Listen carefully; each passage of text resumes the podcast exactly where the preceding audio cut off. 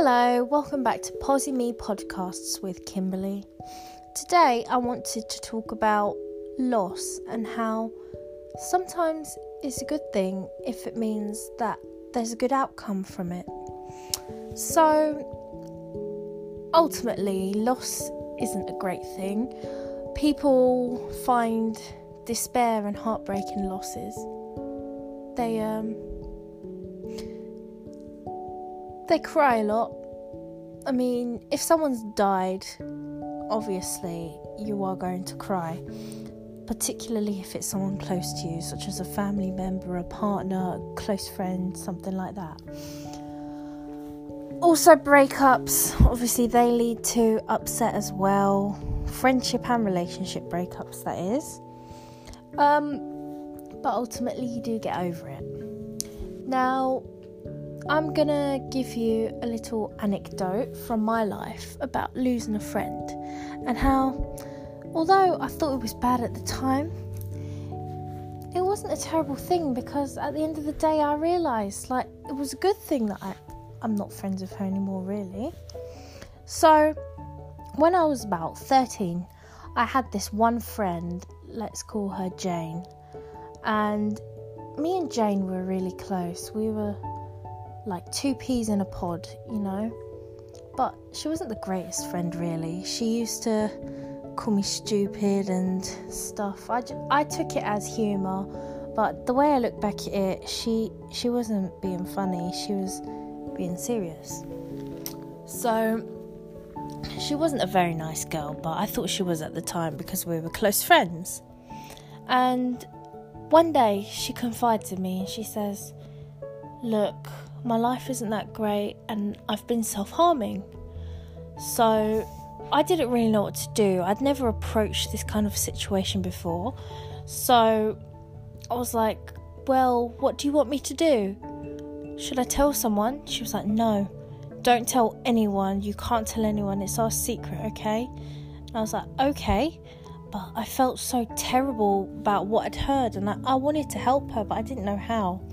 So I thought I'll keep my mouth shut. And when I got home, I told my dad and I said, Dad, Jane is um, self harming. She told me today, and I don't know what to do because she told me not to tell anyone, like the teachers or whatever.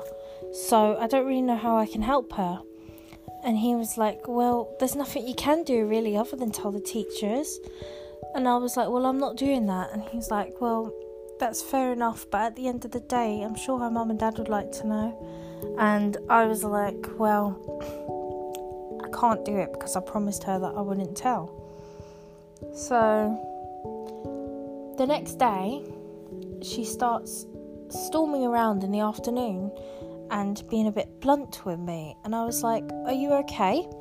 She was like, No, I'm not okay. You told the teachers. And I was like, No, I didn't. I don't know what you're talking about.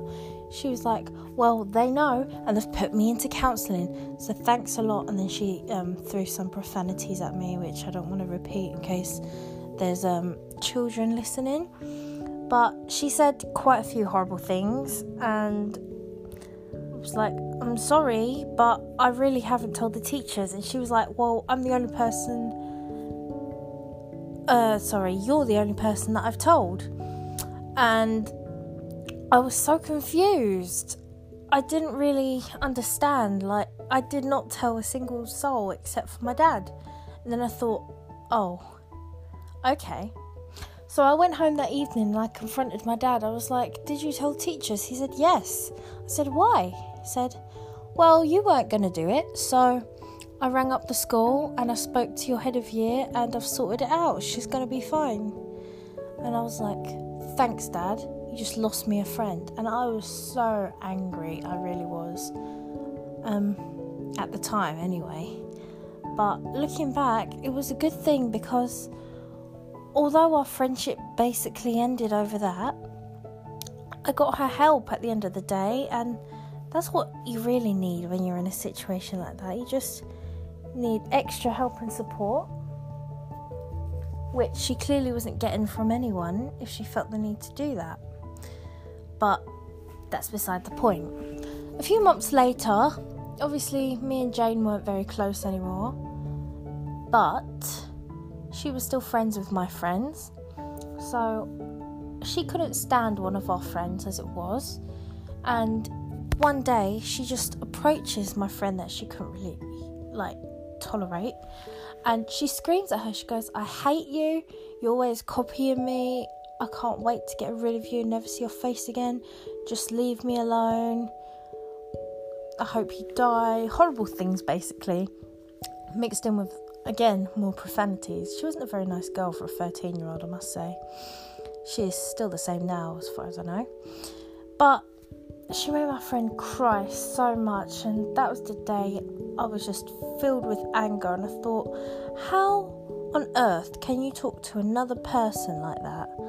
How how disgusting is it? What must her parents say if they hear about all of these things? Like it's just not a nice thing to do, you know, talking about people and talking to people in such a nasty way. And so I was in heavy shock really but looking back now, I'm glad I lost her because one, she got help, and two, she's not going to be nasty to my friends or myself anymore. You know, she was a toxic friend, but she had her reasons, I suppose, in her own way. But it just it wasn't worth it because besides her issues that she clearly had, forgetting about those, she clearly wasn't a nice person to begin with. So sometimes losses are positives because that loss benefited me, my friend, and Jane.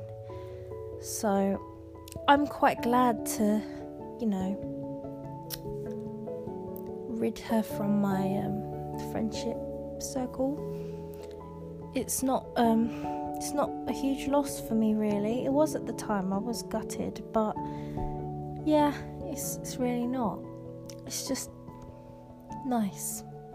So, although this podcast was quite short compared to the other ones, that is the end. So, I just want to leave it on the note that not all losses are negative, some are positive, and you just got to look on the bright side, even if you don't see it at that moment, because there will be a bright side that comes. It just takes time. Just like when you're happy, sadness does arrive. When you're sad, happiness arrives too. So, I'm going to leave it at that and I'm going to say thank you for listening to Posy Me podcasts again with me, Kimberly. Hope to see you next time.